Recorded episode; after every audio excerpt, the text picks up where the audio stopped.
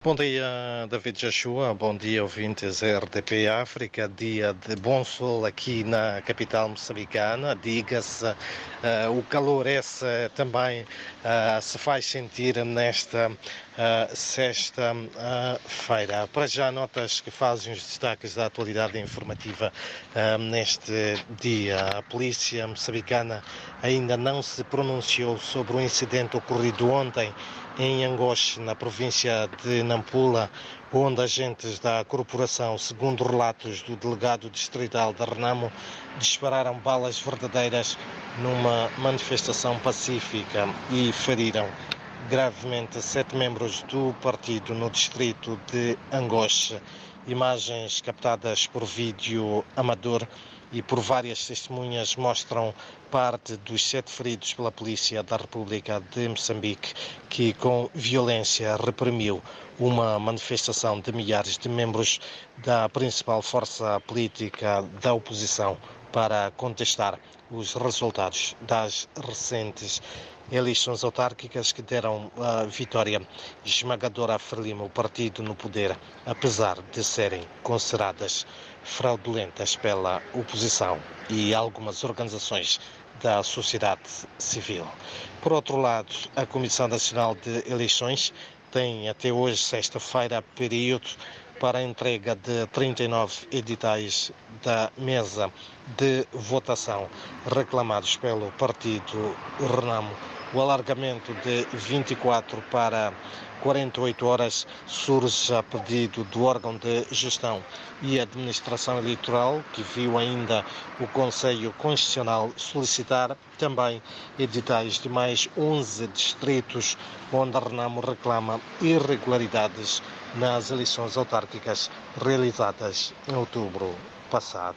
Em outras notas ainda, também de destacar que o Fundo Monetário Internacional, FMI, mantém a projeção de crescimento da economia moçambicana em geral na ordem dos 6% até dezembro. Contudo, revela preocupações com a contínua queda do financiamento externo e recomenda ao Executivo a tomada de algumas medidas para inverter o quadro que deverá, diz o FMI, prolongar-se por mais tempo. É também de destacar neste uh, dia que o presidente de Moçambique, Felipe News, dirige hoje aqui em Maputo a Conferência Internacional subordinada ao tema uh, Moçambique no Conselho de Segurança das Nações Unidas, promovendo a paz e segurança internacionais.